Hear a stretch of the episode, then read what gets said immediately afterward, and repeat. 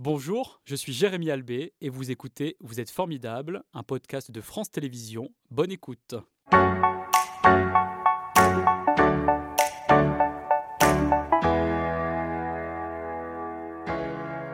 Bonjour Jean-Luc. Bonjour C'est un Jérémy. plaisir de vous accueillir euh, ce matin au milieu de toutes ces fleurs. Le printemps est belle et bien là, grâce à vous, vous êtes cultivateur de pivoine à Cré dans la Drôme. Mhm. Vous faites partie de la sixième génération qui cultive donc les pivoines dans la région. Est-ce que vous vous souvenez de votre premier contact avec une pivoine? Avec une pivoine, non. Avec les pivoines, oui, puisque mon souvenir, enfin mon premier souvenir, c'est le parfum des racines de pivoine et du mastic à chaud quand mon grand-père venait greffer à la maison les, les pivoines. Donc Et- sur le- Quelles émotions elles vous procurent alors ces pivoines quand vous plongez comme ça dans ce passé? Alors quand je, enfin, quand je me plonge dans les pivoines, euh, l'émotion, eh bien, c'est la sérénité, et c'est le calme, et particulièrement quand je les photographie. Parce que vous euh, aimez les mettre aussi en lumière à travers la photo sur votre site internet notamment. sur le catalogue, sur le site internet, et puis aussi pour le, pour le plaisir de faire les photos. C'est Mhm. vraiment à ce moment-là qu'on est dans la fleur. Alors c'est un héritage familial que vous euh, portez depuis 1995.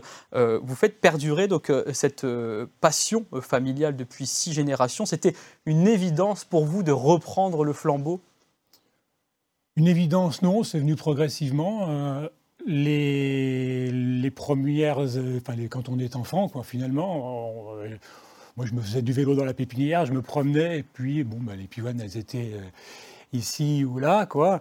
Mais euh, c'est surtout euh, en vieillissant Mhm. qu'on se rend compte finalement de, de l'importance de l'histoire. Oui, parce que vous avez découvert cette grande aventure euh, familiale qui commence au, au 19e euh, siècle dans votre famille. Mhm. Vous, vous regardez dans le rétro, c'est quand même assez abyssal de se dire qu'il y a plus de 150 ans, euh, l'un de vos ancêtres a lancé euh, cette euh, culture de pivoine. Voilà, et plus de 150 ans, en réalité, on ne sait pas exactement, puisque 1849, donc, euh, qu'on a officialisé, c'est la date à laquelle donc euh, Fleury Jean-Baptiste Gabriel Ruiton, vous voyez le, le nom, Le nom à rallonge, nom. qui va bien avec l'époque, hein, bien évidemment. voilà, a déménagé sa pépinière, qui était à l'époque dans les îles de la Pape, qui était au niveau de Crépieux, vous voyez, en- euh, pour l'installer à Caluire, Mhm. Caluire, donc sur la presqu'île. Et euh, donc c'est la date qu'on a retrouvée sur le fronton du, du portail, 1849. D'accord. Et aujourd'hui, comment se présente le site? Il n'est plus à Caluire, vous avez déménagé? Alors en 1990, effectivement, on a quitté la région. Alors Caluire, on l'avait déjà quitté dans les années 60. Mon père avait quitté Caluire dans les années 60 pour aller à Niévros dans l'Ain, euh, à une vingtaine de kilomètres de Lyon. Mhm. Et euh, donc, ce qu'il faut savoir, c'est que jusque dans les années 80, c'était une pépinière générale qui comportait la collection de pivoine. Hein, La collection de pivoine, elle date du départ. hein, donc, euh, Fleury, l'ancêtre, avait quelques pivoines, donc il s'était procuré dans quelques pépinières. Bon, ce qu'il faut savoir, c'est que ça, ça correspond également à l'époque à laquelle les pivoines sont arrivées en Europe. Oui, c'est-à-dire que ça n'est pas une plante euh, indigène, ça n'est pas une plante locale, la pivoine. Ça. Alors, ça peut l'être. Oui. Ça l'est d'ailleurs, puisque dans, la, dans les montagnes de la Drôme, dans tout le sud-est de la France, il existe donc des, des pivoines sauvages, les pivoines officinalis. mais pas les, les variétés euh, qui ont été euh, Exactement. euh, exploitées et cultivées au 19e siècle. Voilà. Alors, les pivoines qui sont.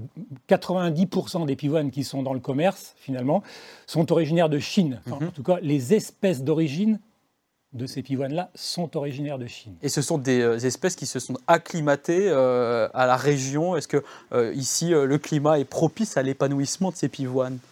Alors la pivoine, je dirais qu'en en fonction des, en fonction des espèces, c'est des, des- des plantes qui vont s'adapter un petit peu à toutes les régions. Mhm. À l'état sauvage, on les trouve dans tous les continents tempérés de l'hémisphère nord. Et pourquoi? Quelles sont ces caractéristiques qui lui permettent de, de se développer de cette manière? Alors les caractéristiques, les exigences, vous voulez dire, Mhm, les, les- mhm. les exigences de, de la pivoine, bon, c'est un terrain frais, c'est de la luminosité. Hein, C'est pas contradictoire parce que souvent les pivoines se trouvent en montagne, en moyenne montagne entre 500 et presque 1500 mètres. Euh, donc soleil, terre bien drainée, de l'humus, c'est assez gourmand, Mhm. voilà, et un peu d'espace pour se développer. Et combien de variétés, espèces, vous, vous avez aujourd'hui dans votre collection? Alors dans la collection aujourd'hui, on, on a- on frise les 800 variétés. D'accord, ça donne le vertige quand on voit ce, chiffre-là. Est-ce que vous savez euh, toutes les reconnaître, ces euh, pivoines? Alors, si on veut être très honnête, toutes les reconnaître, non, dans la mesure où il existe beaucoup de doublons, et en particulier dans les, dans les anciennes variétés. Mhm. après, euh, évidemment, et heureusement, la majorité euh, sont connues du pépiniérisme. Comment vous les classez, euh, les pivoines? On a plusieurs variétés qui sont là sur le plateau. Est-ce qu'il y a une classification précise? Alors, La classification donc, principale, hein, donc la famille des pivoines se divise en deux genres. Mhm. Les pivoines arbustives, donc ce sont des, donc toutes celles que l'on a là, par exemple, elles sont arbustives? Alors, celles-ci, les quatre premières, là, sont des arbustives. Et celle-là est une herbacée. Ça, c'est une herbacée. Et à quoi on reconnaît cette différence? Alors, l'arbustive donc, pousse sur du bois. Hein, alors, le bois, là, qui est encore jeune, qui est encore mhm. petit. Que l'on voit plus ici, d'ailleurs. Que l'on voit plus là, exactement. Je vais prendre les deux. Donc là, ici, on a le bois, donc ça forme euh, un, petit tronc, alors que l'herbacée, pas du tout. L'herbacée, c'est une plante vivace. Toute la mhm, partie mhm. aérienne disparaît à l'automne pour repartir de la souche au printemps. Et durant l'hiver, le tronc, par contre, reste visible Le tronc reste visible, c'est ce qui permet à la plante de grandir, mhm. puisqu'une arbustive peut atteindre, euh, dans des bonnes conditions, elle peut atteindre jusqu'à 2 mètres, euh, voire 3 mètres presque. Hein. Mais bon, c'est très rare dans les jardins, mais à l'état sauvage, ça peut être le cas. Qu'elles soient arbustives ou euh, herbacées, elles font toutes des fleurs, ces pivoines. Exactement, oui, toutes des fleurs. des fleurs qui sont différentes? Alors au niveau des fleurs, on a des fleurs simples, donc les fleurs simples qui comprennent une corolle de pétales mhm. avec un cœur bien visible au centre.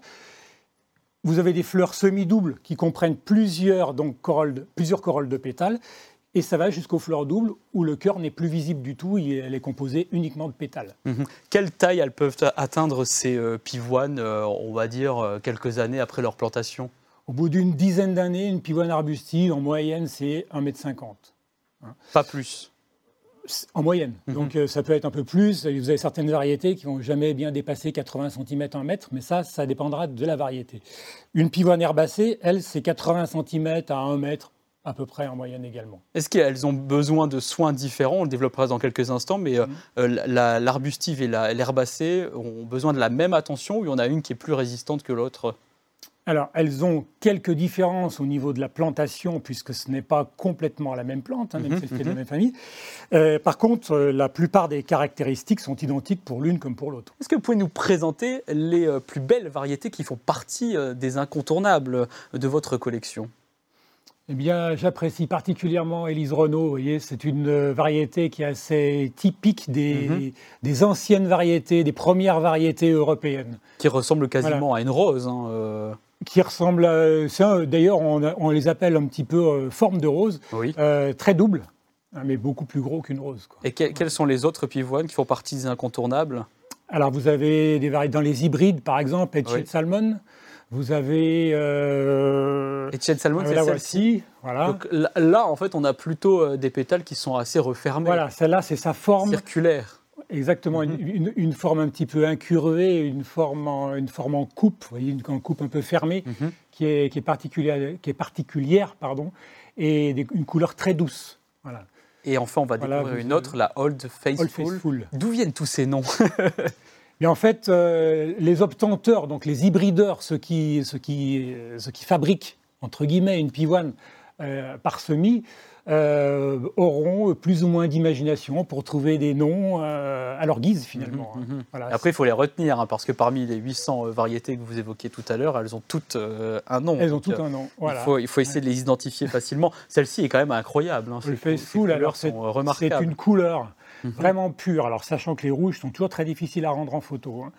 Euh, au niveau de la texture du, du pétale, il y, a un velours qui mhm. est euh, inimaginable. Hein. Soyeux. Très soyeux, mhm. voilà, exactement. Comment les couleurs sont créées?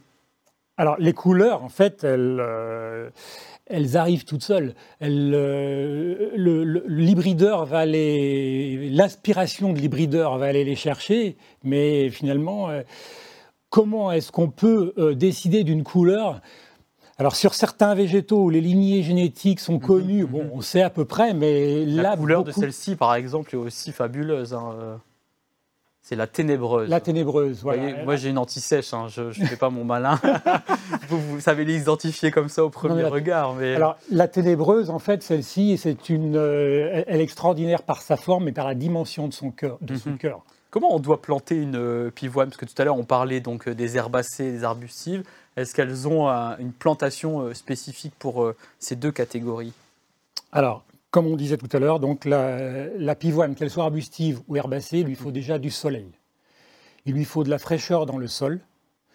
Il lui faut un sol aéré et drainé Mhm. et humifère.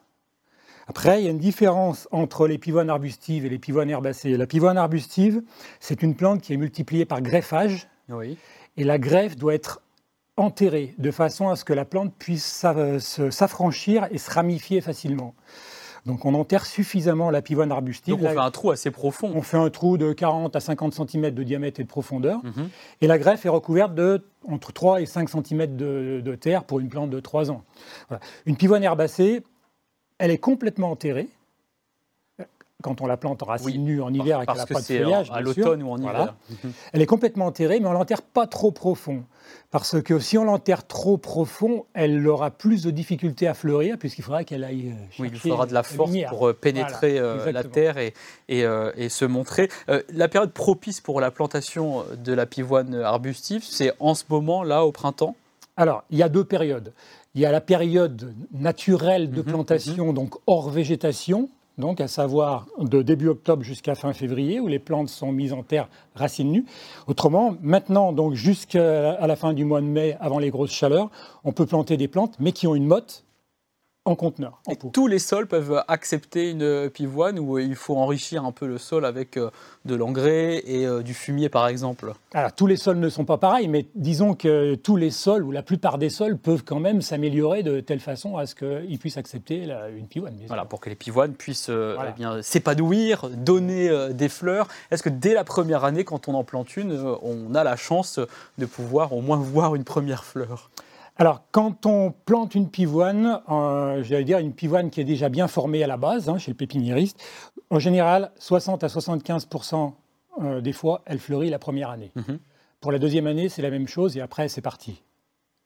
Il n'y a pas qu'une seule fleur aussi sur une pivoine, sur, une, sur, une, sur un plan. Alors, quand elle a trois ans comme ça, elle a une fleur. là, euh, une plante jeune comme ça. C'est-à-dire qu'une plante de 3 ans ne donne qu'uniquement une seule fleur les unes après ça les peut, autres Ça peut, ça peut donner une seule fleur dans la saison. dans la saison. La première année. D'accord. C'est-à-dire que là, celles que vous avez là, elles ont 3 ans. Ouais. Euh, la seule fleur que l'on a là maintenant au mois de mars, on n'en verra plus après. Pour cette année, non. Oui. Combien de temps dure euh, la, la- la- la fleur? La fleur, c'est une quinzaine de jours. Pas plus. Pas plus. D'accord. Voilà. Et après, quelques années plus tard, lorsqu'on a un, un arbuste comme celui qui est euh, là à mes côtés, il y a plusieurs euh, euh, bourgeons là que l'on Voilà, voit, donc euh, là, une et plante, boutons. qui a, une plante qui a comme celle-ci euh, 7-8 ans, elle Mhm. peut avoir une 15-20 fleurs. voilà, elle est puis- généreuse ensuite. Voilà, et elle peut aller après, avec le temps, jusqu'à 200-300 fleurs. Mhm. Et si elle ne fleurit pas, quelles en sont les causes? Ça peut être un manque de soleil, Mhm. ça peut être un manque de nourriture lié soit au sol trop pauvre, soit aux racines qui sont abîmées, par exemple à cause d'un sol euh, asphyxié. Mhm. Pour une herbacée, ça peut être une plantation trop profonde. Donc là, en fait, il faut la relever pour que la Voilà, saison euh, suivante Voilà, euh, elle apparaisse plus rapidement. Euh, c'est une plante qui a une durée de vie euh, extrêmement euh, longue. C'est incroyable. Tout à l'heure, je parlais de plantes séculaires, ce Ouais. n'est pas rien. On dit que la pivoine survit à son planteur, Mhm. même s'il plante jeune. Donc c'est-à-dire que les, les pivoines là qui ont 3 ans, elles vont rester plusieurs décennies. exactement. Elles vont peut-être dépasser ce siècle. Ah oui, Voilà, ça, ah oui. ça nous donne le vertige quand vous nous dites ça. Mhm. Est-ce que c'est- ce sont des, des plantes qui sont euh, sujettes aux maladies? Alors, il y a des maladies, bien sûr, mais disons qu'il n'y a pas de fléau. Alors, la maladie la plus fréquente, c'est le botrytis, qui est lié à, donc, à soit un excès d'humidité, soit une végétation trop rapide. Mais euh, ça ne mérite pas de s'en faire du souci. Et les premières années, est-ce qu'il faut apporter un soin plus particulier? Alors, quand on... Les premières années, c'est la préparation du sol qui est très importante, Mhm. surveiller l'environnement qui doit rester propre, et la première année vraiment, un arrosage qui soit régulier de façon à ce que l'enracinement puisse faire. Une fois qu'elle est installée, après, donc on peut euh, se relâcher un petit peu. Il faut lui prévoir de la place euh, autour d'elle. Il ne faut pas la, la coller à d'autres arbustes, d'autres types de, de végétation. La pivoine est gourmande, Mhm. donc effectivement, il faut qu'elle ait son espace. D'ailleurs, quand on l'observe dans la nature, elle est toujours euh, un petit peu à l'aise. Hein. Elle n'est pas collée à des végétaux. Mhm. Donc il faut reproduire ça chez soi. Et ça, c'est ce que vous aimez euh, partager avec les visiteurs qui viennent euh, vous voir à Cré. Et pas seulement, puisque je crois que ce week-end, vous serez du côté de Saint-Priest. Voilà, donc une foire aux plantes qui est à Saint-Priest, donc dans le, sur le parvis du, château, à laquelle il y a environ 80 exposants qui viennent un petit peu des quatre coins de la France pour présenter des mhm. végétaux rares. D'accord. Comment vous voyez euh, la suite de votre euh, exploitation? Parce que je le disais en début d'émission, vous faites partie de la sixième génération. Euh, qui va prendre le flambeau après vous? Eh ben, bonne question. bonne question. Là, quand même, depuis votre arrière-grand-père, qui portait le même nom que vous, Monsieur mhm. Rivière, d'ailleurs, on a ici, c'est vrai qu'on ne l'a pas présenté, c'est assez incroyable, un exemplaire eh bien, de cette collection 1913, au début du XXe siècle. Euh, quand, vous voyez ça, c'est quand même, euh, on va dire, une certaine pression euh, de, pérenniser un, travail qui a été fait il y a maintenant un siècle. Bah, quand on regarde l'histoire en arrière, effectivement, on se dit qu'il y a quelque chose. Après, mhm on ne peut pas non plus porter toute la responsabilité du passé. D'ailleurs, on ne la porte pas du tout, je dirais même. Mais c'est quand même quelque chose, c'est sûr. Très bien. Merci euh, d'avoir partagé euh, avec nous euh, ce matin ce moment autour de votre passion pour la pivoine. C'était Vous êtes formidable, un podcast de France Télévisions. S'il vous a plu, n'hésitez pas à vous abonner. Vous pouvez également retrouver les replays de l'émission en vidéo sur France.tv.